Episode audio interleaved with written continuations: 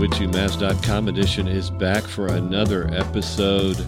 I am Brian Dameris, former Director of Basketball Development for the Dallas Mavericks. You can also see me on Bally Sports with Devin Harris, pre and post, on D Magazine, on the Ticket post game show on radio, and of course on our Patreon pod. And with me, as always, the voice of the Mavericks, and only the Mavericks right now in his life, Mark Followell. How are you, Mark? I'm very good, Brian. Speaking to you today as we're recording this on Wednesday, November the 10th from Chicago, Illinois, as uh, the poet Carl Sandburg once referred to it as, um, I believe, hog butcher for the world, tool maker, stacker of wheat, player with railroads, the nation's freight handler, stormy, husky, brawling city of the big shoulders. So there you go. Yes, ladies and gentlemen, he has that in that follow head of his somewhere stored. That is not yeah. on a note card. Yeah, Carl Sandburg. So there you go. Did you have a Giordano's pizza last night? No, man, I'm not a deep dish pizza guy. I'm a uh, thin. Right. I'm very much a thin crust pizza well, guy, which I know all, that's an anathema. It's yeah, that's anathema to people in Chicago. Pizza. But... It's a stuffed pizza. Okay, well that is also something I, that's also something I would not be into. so you haven't tried it; you just decided you're against it. No, I have tried it, and I don't. I like my crust thin on pizza. I do. It's just. Uh, we're gonna have to have a conversation about this offline. This is really disappointing. That's just uh, one of my uh, peccadillos, I guess. So, how's it going with you, man? Yeah, but no, yeah, no Chicago, no Chicago foodie, deep dish pizza. Uh, no Gibson's. Did you go to Gibson's? I did not go to Gibson's. There's um, a Cuban restaurant really close to the hotel that I walked to last night. They did not have, of course, I went there for the ropa vieja because that's just like kind of a you know a uh, a style of uh, Cuban marinated, slow cooked, extremely tender roast beef with rice and and peppers and stuff like that, and some plantains on the side. But their ropa vieja wasn't ready, so I just had a Cuban sandwich, which because when you, know, you think was... Cuban food, Chicago really is the first city that comes to mind. it's Miami, then it's Chicago. It's right up there. So, and of was, course, you good. order it like that, ropa vieja. You have to say it in your, uh, you know, Spanish for dummies dialect that you've learned instead of just ordering it, so you can act like you're simpatico with them. well, I try to work in my accent for my for my Spanish as much as I can. So, um, but yeah, that was a that was a bit of a bummer that that was not uh, on the menu last night. It was on the menu, it just wasn't. Uh, it wasn't available for whatever reason because the slow cooking was taking was going too slowly. So um, really, that was cooking. my yeah that was my that was my exciting dinner, and then. Uh, I'm going to one of the best uh, food courts around later today. I think I am anyway. I've got to exactly work out my lunch plans with a friend who lives up here who used to work for FC Dallas, who now works for the Chicago Blackhawks. So, well, you are in Chicago because we are, uh, as we record this, ten games into the Mavs season and a seven and three record. And we thought no better way to kind of get the pulse of where this team is than talk to the great Jeff Skin Wade, your broadcast partner and mine on Bally Sports, mm-hmm. and of course we can hear him on the Eagle from two to five, the flagship home of the Mavs with the Ben and Skin show. And so uh, I know you guys got to work a couple of games uh, on your own when Harp was out, and uh, there's no one more knowledgeable about this team for a long period of time than Skin uh, to get the heartbeat of what he thinks is going on as well. Yeah, man, for sure. So uh, yeah, I, I uh, it, I'm very much looking forward to what he's got to say because we haven't had a chance necessarily to talk to the team, talk about the team, I should say, in this kind of form. So very much looking forward to it. All right, well, let's get back to it. Uh, take that with you, Mavs edition with the great skin. Well, as we mentioned, it's only special guests VIPs here on Take That With You Mavs.com edition, and there's no one better to bring on than the man you know from the Ben and Skin Show on 2 to 5 on the flagship home of the Mavs. And also, you hear him on pre and post game show and the Mavs broadcast for many, many years. The great Jeff Skin Wade. How are you, Skin? Gentlemen, I'm doing so good, but I'm worried about you guys. This early in the season to be at the bottom of the VIP list is really a rough showing for you. I'm concerned about the future of this endeavor. Uh, so, man, I figured we would be doing Cuban at this point. You guys are really scraping the bottom of the barrel. Is, is, it a bad sign that we tumbled from Jason Kidd for our first interview to Skin for our second interview? I, well, if that's the case, I better work my way onto the staff pretty damn quick. well, hey, man, it's 10 games into the season. We got to get, uh, you know, we figured this is a good time for some perspective, as we like to call it, right, Brian? Indeed, Skin. So yeah, I mean, we we're recording this uh, right before the Chicago game. Uh, actually, Mark is in Chicago, and we already had a little conversation about how he doesn't like stuffed pizza. So that's a that's a uh, argument for Whoa. another time. Whoa. Exactly, but uh, that really shook me. I'm still kind of uh, on uneasy ground here. But uh, where's your pulse with this thing? I mean, there's positives, there's negatives. We have a new scheme, we have a new staff, we have a new front office, we have changes they're making on both sides of the ball. Yet they're seven and three. Their point differential is uh, pretty horrendous because of a couple of blowouts, but they're beating the teams they need to and taking care of their home court. So, how are you thinking about this team uh, ten games in? Well, I'm really excited about it because there's tremendous room for growth. And when there's tremendous room for growth and you're seven and three, I think that's exceedingly positive. Uh, for example, I would much rather have the Mavericks record than have the Atlanta Hawks record as they figure out who they are. I mean, I would assume that I haven't talked to you guys about them, but I would assume that all three of us are rather uh, positive about the future of the Hawks and the team mm-hmm. they've put together. And so I look at it and I go, there's a lot of things that I think that they're going to do well that they haven't done well yet and and yet here they are at seven and three. And I realize a lot of that has to do with the schedule. So then we look at that and we go, okay, haven't the Maverick teams of recent memory not taken care of home court and played with their food against bad teams and lost? So, you know, whenever you have, even though the players are mostly the same, whenever you have a new staff and new outlook, those things take time to gel. And uh, I just look at this and go, man, I think this is a team that's going to make a lot of its three point shots. I think this is a team that's uh, going to be a high functioning offensive team. And I see a lot of progress defensively. And I especially see in the last two games the ripple effect of Porzingis being healthy. Because when you are bringing Jalen Brunson and Reggie Bullock and the way Ntilikina is developing and those sorts of guys off the bench – I mean, go look at that Pelicans game. The Pelicans are bad, but the Mavericks beat them when they went to the bench. They obliterated them. And th- that's going to be a strength of this team. So there's a lot of things that have frustrated me early on, but I just see so much room for growth. I'm very pleased that they're seven and three while trying to figure it out. Yeah, um, that's you brought up to me one of the big time circle, underline, put an exclamation point behind it aspect of what's happened early on with this team. And I don't know in what way you would want to elaborate on it, but I'll put it up and set it up on a tee for you to elaborate on. And that is um, last year, for example, the Mavs were 10 and 7 on their home floor against teams that finished under 500. That's not a good record to be 10 and 7 against under 500 teams on your home floor. So the whole idea of okay, well, yeah, they're 7 and 3 against uh, a subpar schedule that they've played for the most part.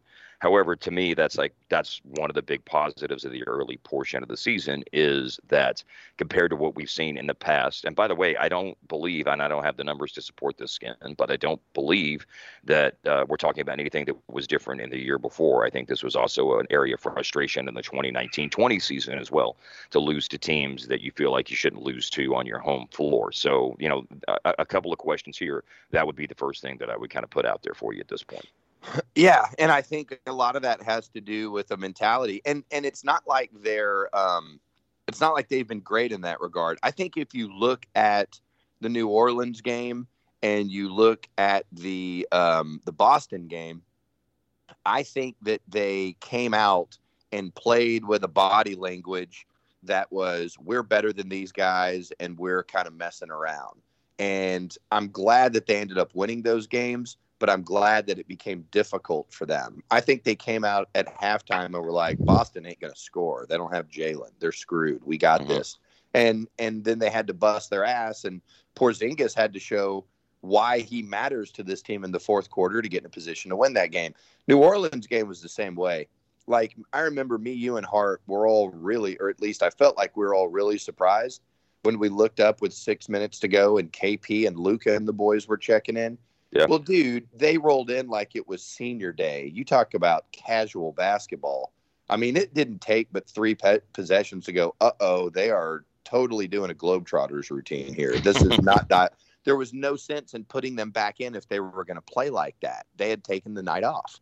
And so, again, you look down and you go, okay, well, what they win by 16 or whatever it was. But those are the kind of games that they lost last year. And I think that those are really important lessons. And I also, you know, based on everything we know about Jason Kidd as a player, uh, you know, I can't really comment on what the inner workings were in Brooklyn or in Milwaukee. You, we, we've all read certain things, but Jason Kidd was the kind of guy as a player that if you didn't do your job, he would meet you at your locker, and it got very real. And so that sort of approach to competitiveness and uh, professionalism is something that he brings to this and probably alongside whatever relationship he can craft with Luka Doncic is the absolute reason that he is here. And the people that were involved in making that decision know that about him because they won a championship with him as a player in that exact role. So I think the early uh, details and early evidence of what we're talking about is showing itself because in the past they would have lost one of those San Antonio games. They would have lost to Boston when Boston got momentum and those kinds of things, and those aren't happening early on. Or would have lost to Sacramento because obviously they did a really good job of doing that last year in three games. As we Absolutely. know down the Man, Mark won't yes. let that go. He is. I'm just very, very frustrated by that. Okay, so another another thing that you brought up about the whole concept of and sometimes I do think that this not not universally, but I think there are times when this might make the casual fan eye roll a little bit. The whole idea of a team gelling over the course of a season. So let me let me bring this up to you, Skin, for further comment in whatever direction you would like to take it. Uh, the idea that it is a new staff, a new system that you're putting in place. On media day, I asked this question to Jason about shortened off season. So how do you balance the fact that you have players who you probably want to err on the side of caution with physically, because everybody had a short off season yet again, as we know. Um, I mean, the Mavs stopped playing in June out of out of the first round of the playoffs, and training camp started on a normal schedule this year at the very end of September. So I asked the question: How do you balance a short off season and managing that and the fact that in theory i think you should probably have a pretty busy training camp with a lot of hard work because you're wanting to implement your concepts in your system. And he said well we will of course be working on that but the implementation of our system and our concepts is not just going to be a training camp thing. Things will be put in place over the duration of the season. So i thought i would uh, point that out that you know there are still presumably concepts wrinkles adjustments uh, realization of player strengths and weaknesses that will then manifest itself in how they play and what they do system wise, for lack of a better term, scheme wise, for lack of a better term, uh, as the season unfolds. So, to, so, to, so that's my long setup for you to riff on the idea of the team gelling as the season continues to unfold for the next 72 games. Yeah, no. So that uh, that entire scenario, what you're talking about, is to me one of the biggest disconnects between people who play and coach and people like us and fans is not understanding that. Mm-hmm. And there are so many scenarios where we talk about these sorts of things, and it's almost like players and coaches are speaking a different language than we are. And the whole mm-hmm. idea of how a season unfolds and the grind and some of those things uh, is real and and it has to be lived. You know, I I still maintain to this day that the 2007 Mavs burnt out after they won. I yes. believe they won six games in a row on that East Coast road trip in March, and mm-hmm. that that's when that team peaked, and they never really quite recovered it. We can talk about matchups and all this other stuff, but th- this is not to go full Jason Garrett here, but this is a process and this is moving towards something, and more so than the NBA than in other sports. Because the NBA, if you're going to win a championship, you are playing for two months, and you're going to hopefully, uh, you know, you're going to end up playing well over 20 games if you go on a long run, and that's that's like an entirely different thing. And so this is especially with a new staff uh, and you know, I'm not going to sit here and criticize what's happened with the Dallas Mavericks for the previous decade, but it had gotten um, you know static, and so this is a this is a seismic shift, and it ain't going to happen. Uh, in the it ain't going to happen in the calendar year 2021. This is a very long haul. And the other thing that you keep hearing Jason Kidd talk about is the inevitable ruts that they are going to hit and they're going to hit those ruts. Mm-hmm. And uh, that's all part of this. And when you have a team in which your best players are younger players that haven't been through this like this, they've got to learn how to go through that too. They're, because because Luka is so incredible, and we're you know we can sit here and we can talk about him for an hour and not talk about flaws, but because he is so incredible, I think there is this perception that he should be doing things already or that he's already done them that only happen with experience. The, the, the expectations for Luka are absurd when you realize he hasn't really learned the NBA yet. He's learned situations and he is inherently brilliant at doing a lot of things, but there are a lot of things that are grind related, a lot of things that are understanding human nature, and all that stuff that comes with experience. And that's the number one reason that Jay Kidd is here is to shepherd him through that because he has lived that and he's also been with players. I mean, say what you want about the Brooklyn situation, it was his job to coach KG. You know, he's also a guy that unlocked Giannis in a lot of ways. And so that is, if you want to look at pros and cons of Jason Kidd, it is very much a pro. Look at what he did with Dirk Nowitzki. I mean, that guy handpicked Dirk Nowitzki. It's like, that's my last chance to win a championship. I picked that guy. And mm-hmm. he was right. And so the, the hard part is over. You get Luka Doncic. There's franchises that have never had a Luka Doncic ever. You can make an argument that the, the Indiana Pacers never have. Reggie Miller's incredible. He wasn't Luka. I mean, there, there's franchises. So we, we got two, man. And so we're working on the next one, and he's incredibly young and incredibly inexperienced. And so all of those things that Kidd has laid out about growing and where we're headed and implementing things, that's from experience, and that man knows. So I, I buy into all of that, and I think the expectations for Luka are high because he's so incredible. But to expect him to have the mindset and experience of a 26, 27 year old NBA player is absurd. And I don't know why people are already expecting that of him.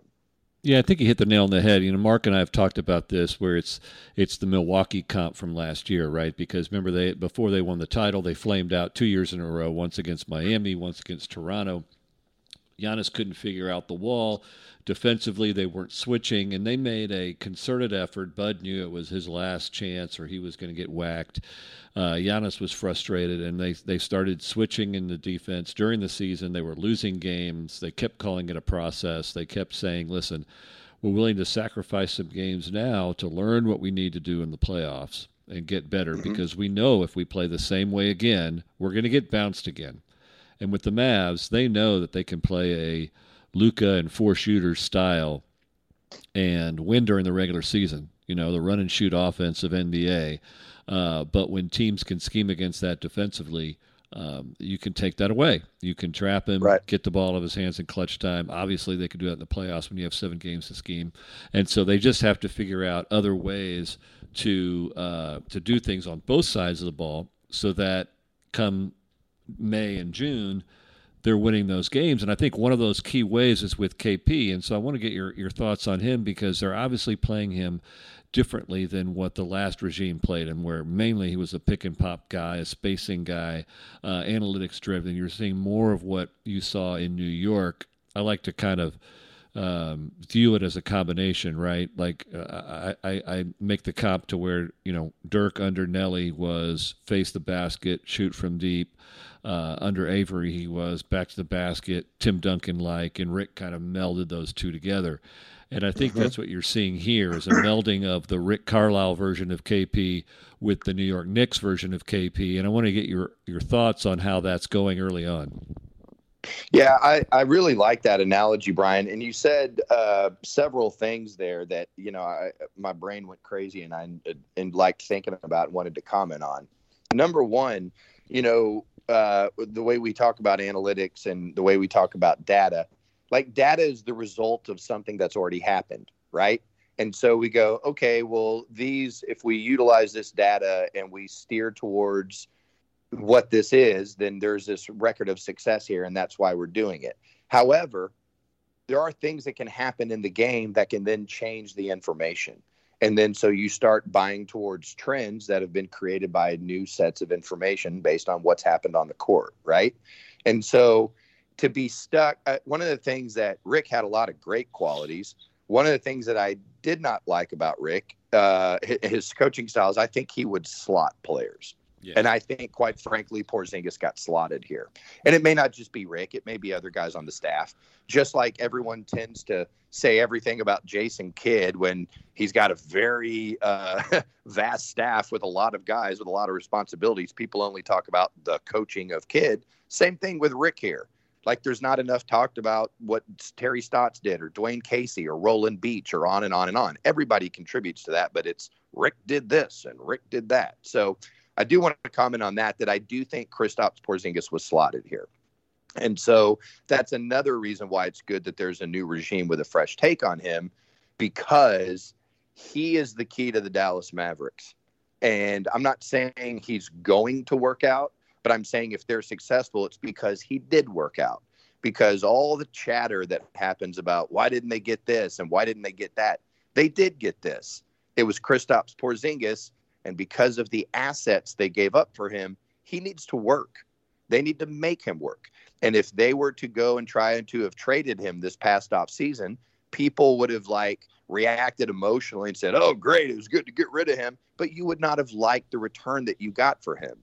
The return that you need for him is him to be the player that they thought. Now, obviously, that is contingent on his health, and I think I, I can't speak for you guys. I was very frustrated by a tight back. I was like, oh my God, wh- what is happening? This is how we're starting the season. This really upsets me. Uh, and then when he came back in these two games, I feel like you instantly saw why he matters so much. He matters for their defensive versatility. You can do a lot of different things on defense if he is going to play defense like that. Followell's heard me say this a million times. I have no numbers to back this up. This is total eyeball test.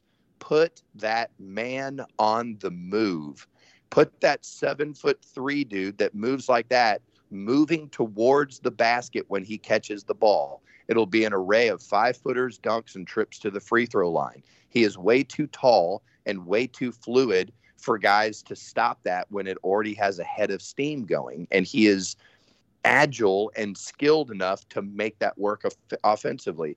I way prefer that than to him catching it standstill 15 feet from the basket. I used to get very, very frustrated in the early days of Dirk posting up as to where he would allow himself to get shoved off of position. Dirk had to learn how to leverage all of that stuff. All of these things matter, but but I'm, I'm getting I'm getting lost in the sauce.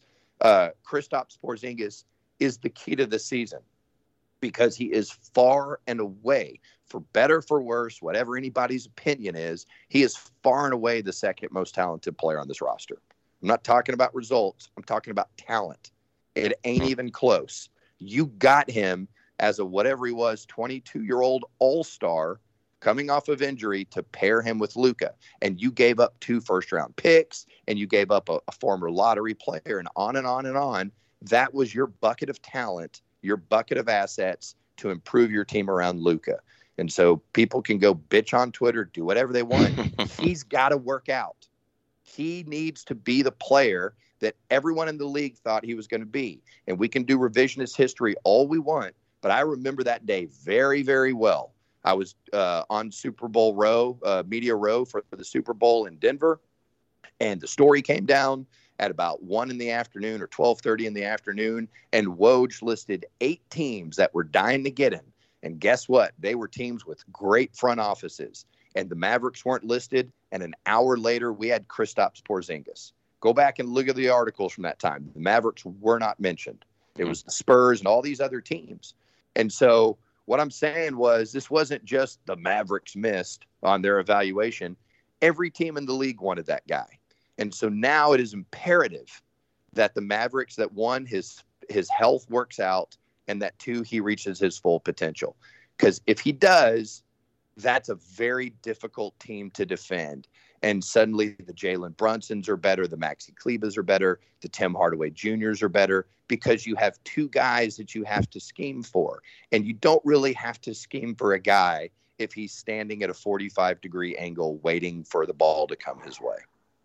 Okay, so I have uh, two more questions here before we get done, and then and whatever questions Brian has here before the end. I just have a, a hard out to catch the bus for shoot around here in like uh, seven or eight minutes or so. So I'll ask shorter questions, Skin, to give you the chance to give you some room and space to chit chat and say what you have to say. You said a moment ago that the second best uh, player is KP. Uh, and you said you would said, and I liked how you phrased it because you said talent, not results. Results this year, the second best player has been, I think we would all agree, um, or maybe we don't. I don't know. But Jalen Brunson is kind Heck of yes. the place I'm trying to get to. So, Heck yes. uh, uh, the the first of my last two questions here is, uh, what would you like to say about what you've seen out of him in the first ten games out of the year? Man, he looks like uh, like some of the things he's doing, he's been doing right, but the fashion in which he does them, like that just screams veteran. That just screams guy that knows what he wants to do and goes about his business and does it. And you know those things happen over time, especially for a bench player, uh, which he has mostly been.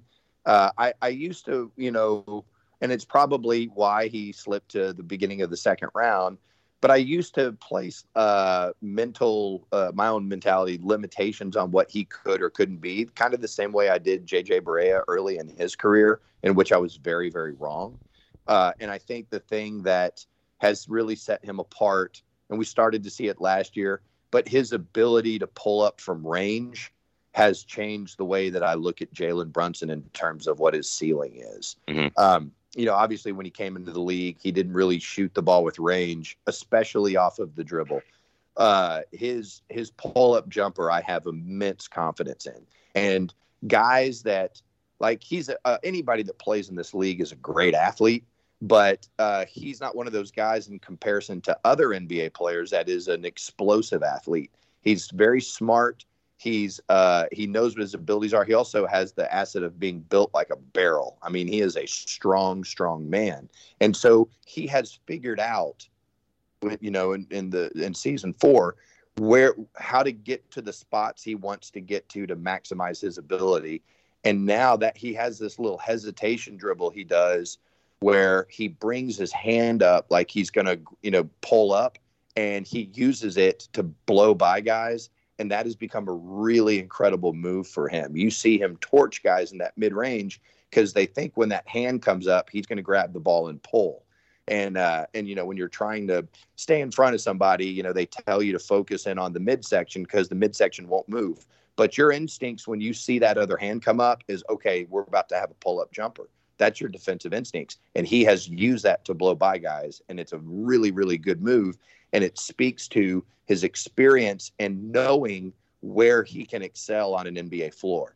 Because if you are a shorter guy that's not Dennis Smith Jr. jumping out of the gym or whatever, you have to figure out your spots. JJ Barea had to figure out how to get around playing in that land of giants that can all jump into the gym. Uh, so jump through the roof rather. So I look at Jalen Brunson as what we are seeing right now is we are seeing a man that fully understands what he can do and is working towards taking advantage of his assets. And it just speaks to his basketball intelligence. And I think that he is becoming that second creator that the Mavericks so desperately need. Every team in the NBA needs like a six six or six seven dude that can create, and he's not that, but he is certainly uh, an incredible complement to uh, you know what Luka does, and then also the spacing issues that are or spacing assets that are created by Tim Hardaway Jr. and Kristaps. I I have been so impressed with him, and there's been certainly been games where he was better than Luka, Really. Okay, here's my last one for you. Uh, we all love the Mavs. We all know that. Everybody, you know, watches the broadcast, listens to the podcast, and everything like that. But just to be uh, fair guy, just to be uh, somebody, just to provide a little balance here. Uh, Ten games in, looking at the future, what, if anything, maybe there's nothing, but what, if anything, is keeping you up at night about these guys? I mean, I, I'm I'm always going to worry about Kristaps' health until we have sustained stretches where he's healthy to make me forget about that. Uh, the other thing I was worried about is I was very much worried about like when a guy comes into the league and shoots the lights out, you know, I don't worry about him. Like I don't worry about Tim Hardaway Jr. going through stretches where he can't buy a bucket because dude, he going he gonna get some buckets. Right. I do worry about a guy like Dorian that had to turn himself into a shooter, and when he goes through those you know stretches where he can't buy but because he's so important to this team with his defense and especially his rebounding this is you know this is a team that needs a group effort rebound wise mm-hmm. and i just you know how many times have we talked on the broadcast about dorian creates another opportunity for these guys or, or dorian is it's one of those times when a guy like valanciunas is in there and dorian has to jump in there and keep the ball alive so somebody else can get it he's so important with that stuff but if his jump shooting is going to fall back to a below average or even worse, like what we saw in the first two weeks of the season, that keeps me up at night. But I know he's going to work through it. The only reason that it causes me stress is because he wasn't a shooter. You know, he had to turn himself into a consistent guy. And so, and I feel the same way about Maxi. I mean, Maxi hasn't really had those stretches where he just completely falls apart. But you know, Maxi and and Dorian had to turn themselves into shooters. So those are the kind of things that, that caused me a little bit of stress. Um, but more than anything, Kristaps has to be healthy and prove that he can sustain his health. I mean, I think that is far and away the biggest key to this season, and I don't even think it's close. Mark, this is why we have skin on. I mean, this guy, you know, you have that Follow well brain, but this man knows his basketball. Skin. He does, man. Thank you analysis. so much for joining us on TakeThatWithYouMavs.com edition. Yes, it may have been a slight drop off, but uh, we weren't exactly scraping the bottom of the barrel here after Jake Kidd. Uh, maybe we'll just have to we'll have to get Dirk to keep the VIP VIP train going here. Make sure well, I, you're definitely on the Mount I, Rushmore. I didn't want to sound derivative, but I never got to use my go-to phrase "most definitely" uh, because I thought everybody would think I'm copying kids. So. I enjoyed it, dudes. Y'all are uh, fun to talk hoops with. Yeah, man, we could talk a lot. Yeah, we could easily do a lot more. That's for sure, man. We'll continue to well, watch I, uh, you on uh, the broadcast and on uh, the flagship home of the Mavs with Ben and Skin showing two to five during the week. All right, verbal hugs, my dude. See you later. Thanks, guys.